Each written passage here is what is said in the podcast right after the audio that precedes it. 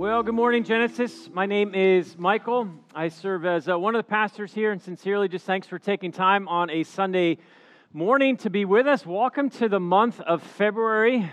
It's amazing how quickly January went, but uh, we are excited as we're about to begin a brand new series today. Uh, over the past two weeks, I have been reminded in very fresh, tangible ways about the fragility and brevity of life.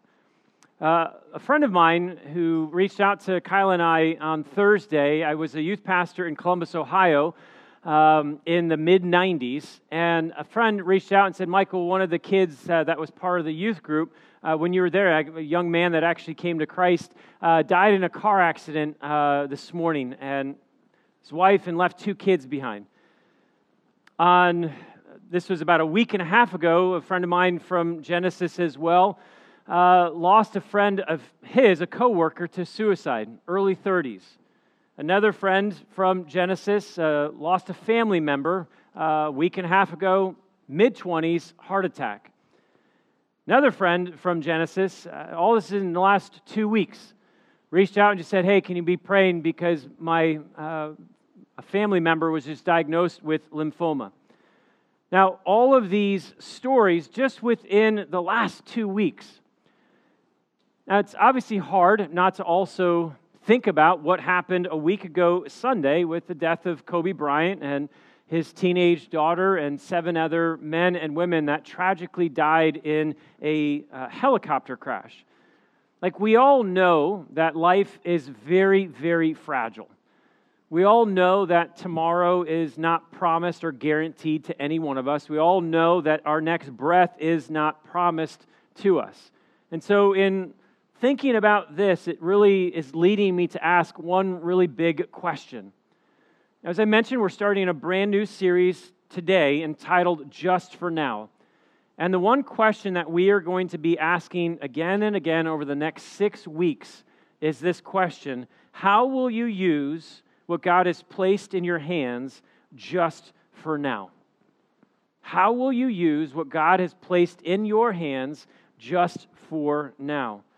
Now, true for all of us here today, God's placed something in each of our hands, whether it's stories and relationships and resources and different experiences, whether God's placed in our hands different gifts and talents and abilities, again, just to name a few. And the question that we're going to be diving into over the next six weeks is how will you use what God has placed in your hands just for now?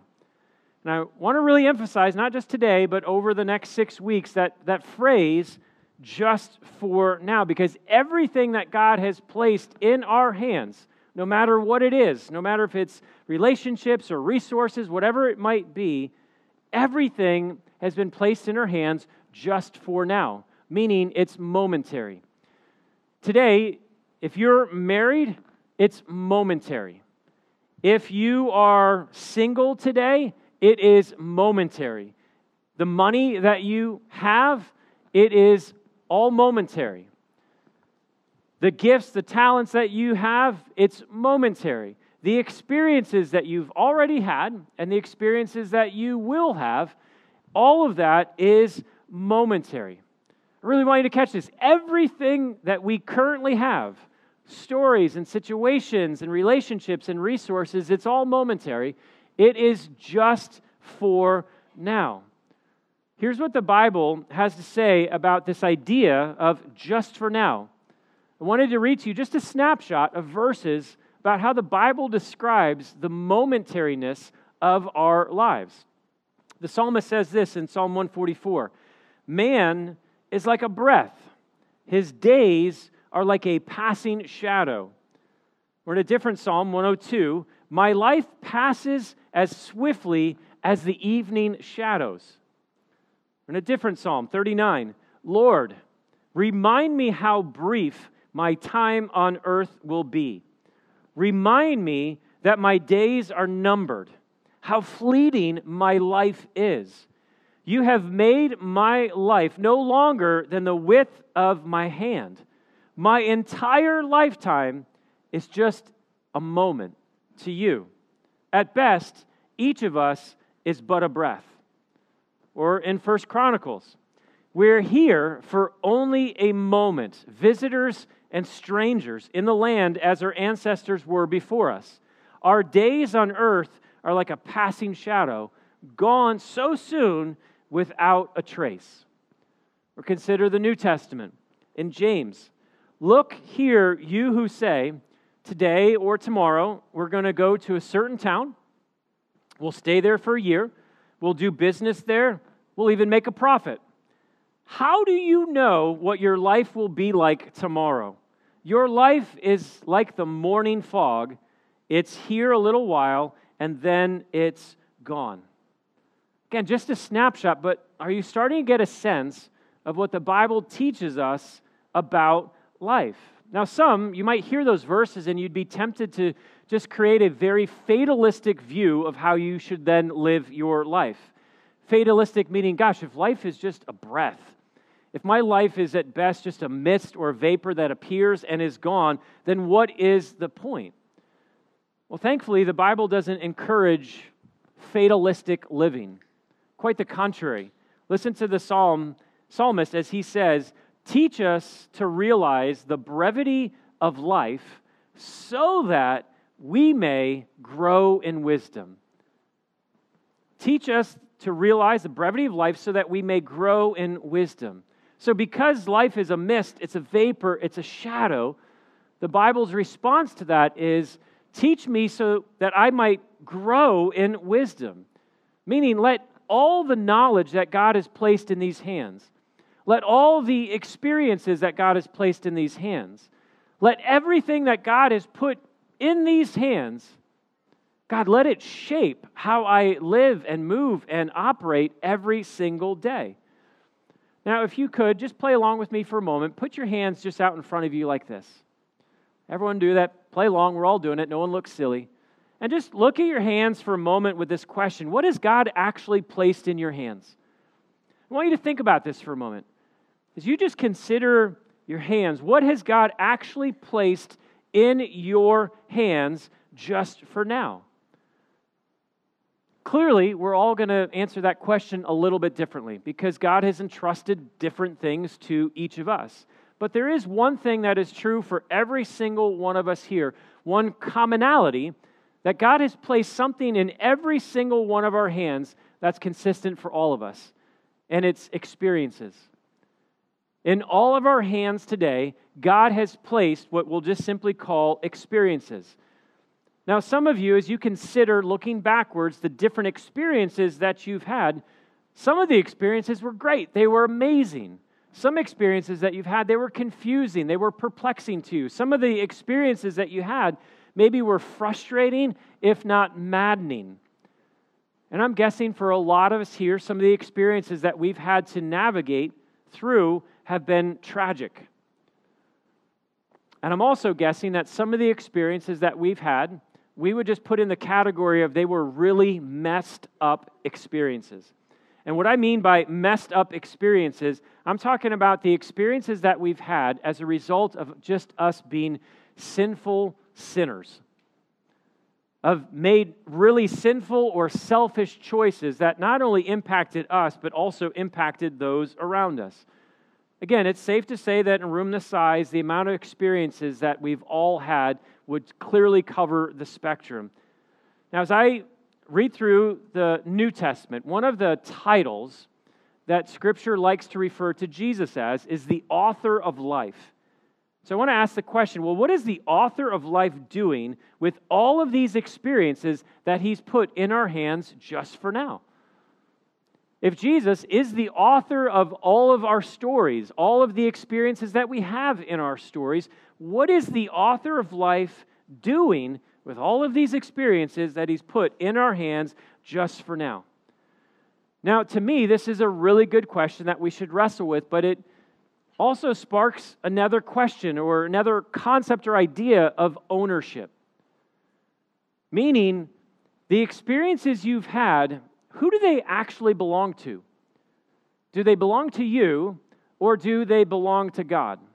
Because we live in a world that loves to claim ownership as much as we possibly can. And we use language like, this is my money, This is my car. This is my house. This is my career. This is my education. This is my marriage. These are my kids. This is my relationship, boyfriend or girlfriend. This is my body. This is my, you fill in the blank. But we live in a culture that loves to claim ownership, and in our attempt to be owners over everything, I wonder if we've convinced ourselves that these experiences that God has placed in our hands just for now, well, these are my experiences. Mine and mine alone.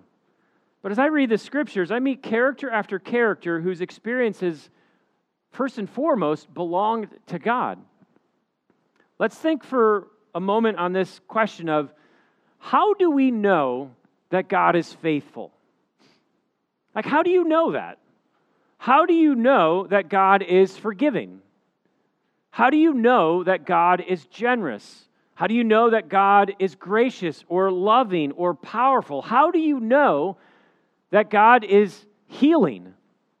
I think some would simply say, well, Michael, the Bible tells us that God is these things and so much more.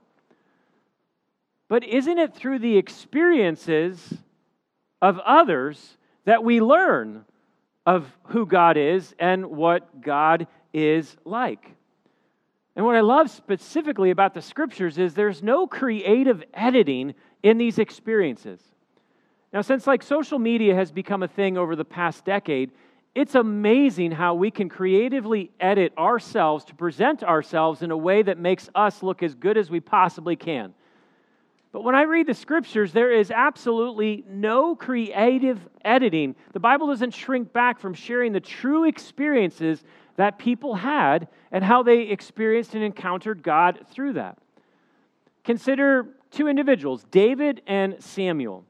David was a king of Israel, and Samuel was known as a prophet.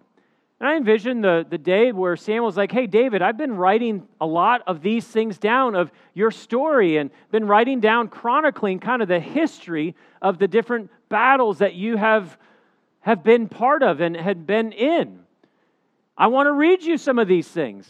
And David, as he's listening to what Samuel wrote about him and the things that were happening to the people of God and the nation of Israel, David is being presented as this powerful poet, this powerful warrior, and now powerful king. But Samuel's like, hey, David, I'm in now chapter 11 of my second book called Second Samuel. Let me read to you that. And David says, Yeah, I'd love to hear. What's chapter 11 about? Samuel reads In the spring of that year, when kings normally go out to war, David sent Joab and the Israelite army to fight the Ammonites. And I envision David starting to think, uh, Samuel, hang on a second. Where are you going with this story? Samuel's like, well, let me read on. And David stayed in Jerusalem. Late one afternoon, after his midday rest, David got out of his bed and was walking on the roof of the palace. As he looked out over the city, he noticed a woman of unusual beauty taking a bath. And as you read the rest of 2 Samuel chapter 11, Samuel chronicles the decision that David made upon seeing this woman of unusual beauty taking a bath. He calls her to his room, commits adultery with her, even though he knows that she's a married woman. And in order to cover up this adulterous affair, he decides to have her husband murdered. Are we not thankful that we learn about David's messed up, his sinful, selfish experience that he had there? Are we not thankful that there was no creative editing in Scripture? to somehow present David as this God fearing individual who never made any sinful, selfish choices in his life? Are we not thankful that through one man's experience, we get to learn about God's grace? We get to learn about God's restoration. We get to learn about God's patience and God's faithfulness. Or maybe consider two other individuals individual, named Paul and his good friend Luke. And Luke comes to Paul one day and says, Hey, you've been writing a lot of letters to churches. I want you to know I've been writing some things too. I'd love to read it to you. And Luke wrote his own gospel account. And as Paul's hearing this, he's like, Luke, great stuff. So encouraged by what you're telling people about Jesus. Well, I, I wrote a follow up to that called Acts. Let me read that to you. And as he gets to Acts chapter 8, it says, Saul, whose name was later changed to Paul, was one of the witnesses, and he agreed completely with the killing of Stephen. I envision Paul saying, Luke, man, why do you need to tell people about that? Man, that was not my proudest moment. Why do you need to tell every single person that's going to read your letter about how I was standing there saying, Yes, kill this man? Are we not thankful that we catch a glimpse of what Paul was like before he became the Apostle Paul? Don't we find hope in his transformation? Or consider Peter and the gospel writers. Envision in my mind uh, Peter getting together with all the gospel writers, Matthew, Mark, Luke, and John, and saying, Guys, what is up? Every single one of you need to tell the world about how I denied Jesus? Like every, I mean, he reads Matthew's account and he says, Peter swore a curse on me if I'm lying. I don't know the man. Peter asking, guys, can we not just put this maybe in like the maps section of the Bible so no one will look and read that? Like, do you really need to put it in every single one of your accounts? But aren't we grateful that the account of Peter's experience of denying even knowing Jesus three times, are we not thankful that that wasn't edited out? Are we not greatly encouraged in knowing that even after walking with Jesus for three and a half years, getting to see the miracles up close and personal, getting to witness the teachings and all that Jesus did, are we not grateful to see that Peter, after all of that, still had a hard time identifying himself as one who followed Christ. And aren't we filled with inspiration that Peter's story is not shaped by one sinful, selfish moment, but that God actually used that and redeemed that for Peter, who was not ruled out of the game, but actually God used that to make him one of the best leaders in the first century church. Now, you might be tempted to be like, well, Michael, these are other people writing about these other people's experiences. They didn't have control over that. All right, well, fair point. So let me talk about Moses writing about Moses. In 2019, we spent the better part of the year walking through the story of Exodus. And time and time and time again, in the first six chapters of Exodus, Moses talks about his struggles and his fears. He says in Exodus 6, verse 30, but Moses argued with the Lord, saying, I can't do it. Like, God, what you're wanting me to do, I just can't do it. God, you're wanting me to go back to Egypt. You're wanting me to lead all these people out. God, I cannot do the very thing you want me to do. Are we not thankful that Moses did not creatively edit out his own fears about being used by God? And are we not thankful that Moses gave us a glimpse into his own struggles of actually arguing with God. Or what about Job writing about Job? If you have ever read the story of Job in the Old Testament, it begins with Job lost everything. His kids died, all of them. Everything that he owned was wiped out. And I love how Job chronicles his date night with his wife. He goes out with his wife, and his wife says, You should just curse God and die. Are we not thankful that Job allowed us into that moment? Or the moment where Job says in, in, in the 23rd chapter, if I go to the east, he's not there. If I go to the west, I do not find him. When he's at work in the, in the north, I do not see him. When he turns to the south, I catch no glimpse of him. Like, aren't we thankful that Job didn't edit out of his own story in his own words, I have no idea what God is doing. My experience of God right now is utterly perplexing and confusing. I cannot make sense of what God is doing. And then Job, at the very end of his story, writes this I had only heard about you before but now I have seen you with my own eyes. I take back everything I said. I sit in dust and ashes to show my repentance. Are we not thankful that Job allowed us into his suffering? We're not thankful that Job allowed us into the questions that he was asking of God. And are we not thankful that Job allowed us into his humility and to his repentance? See, the reality is, I could go on and on with this because the Bible is filled with experiences that men and women had of that they had that ultimately shaped how they walked with God, consequently shaped how we also walk with God. So let me ask the question again How will you use the variety of experiences in your hands to invest in the kingdom of God? No longer how will we use the experiences, but specifically, how will we use the experiences in our hands to invest in the kingdom of God?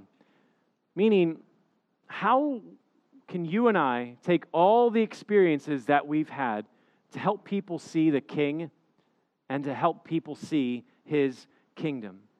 I think the one thing that prevents us from sharing our experiences, from being generous with our experiences, is, and I, I, mean every experience, from the experience of our sinful, selfish choices to our suffering that makes us look very vulnerable, to the experience of just struggles that we had to trust and believe.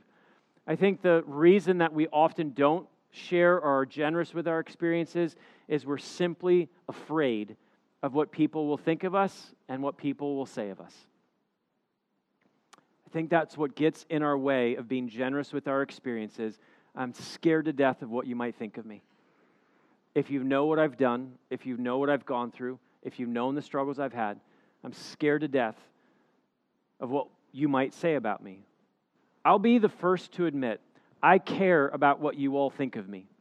There's something in me that wants you to think, man, that guy's got an incredible walk with God. Man, he just walks in such deep faith. There's something in me that wants you to have the perception to think of me of like, man, what a husband you are. What a great, dynamic, flourishing marriage that you have. There's something in me that wants all of you to think, man, what a great dad you are. I see the way you are with your kids and how you engage and love them and spend time. I want you to think certain things of me. I'm not sure we'll ever get to the place of not caring about what others think. And to be very honest with you, I'm pretty sure that shouldn't even be our goal of getting to the place where I just don't care what you think. I think our goal, our aim is simply this helping all people see the King and his kingdom helping every single person in our lives see the King and his kingdom. Because if God can use our experiences, the good ones and the hard ones and the messy ones, to help a few people see Jesus, who he is, what he's like, and see his kingdom, its beauty and its power, well, I'm then confident that this is why God has placed these experiences in our hands for me, I'm very thankful that God has allowed me the opportunity to share many experiences I've had along the way. Experiences of serious seasons and bouts of depression that I've gone through. I'm thankful that I've been given an opportunity to share that with people because I've seen that they've found some levels of comfort and hope and joy. And not knowing that there's an end to depression, but that Jesus actually meets you in the midst of that depression and gives you a joy that you didn't have before. I'm thankful that God has given me opportunities to experience bouts of just anger. And when I talk about anger, I'm not the guy that you'll ever really catch swearing and cussing and kicking and having hissy fits and punching walls. That's not how anger showed up for me. Anger showed up for me where it just consumed my mind consumed my heart in the way that I would think about situations and people. And I just noticed the anger that was just dwelling, residing in my heart, just hardened my heart towards God, but hardened my heart towards people. So I'm thankful for those experiences that I've been able to share with people. Know that God can actually take a hard heart and soften it, that He can take a hard heart and He can redeem it I'm thankful for each of those experiences, but what's hard about being generous with our experiences is that fear kicks in. I just don't want to talk about these experiences because I'm afraid, scared to death of how you will perceive me moving forward. I don't want to share my experiences because I, I can't even think about how this might forever change our friendship and relationship if you knew some of the things that I have done or gone through or experienced. But the problem with that line of thinking is if we don't share the experiences that God has placed in our hands, and I mean even the really messed up ones where our sin and our selfishness is just front and center, then the people will miss out on hearing about the redeeming grace of God and his amazing, unconditional love that he has for us.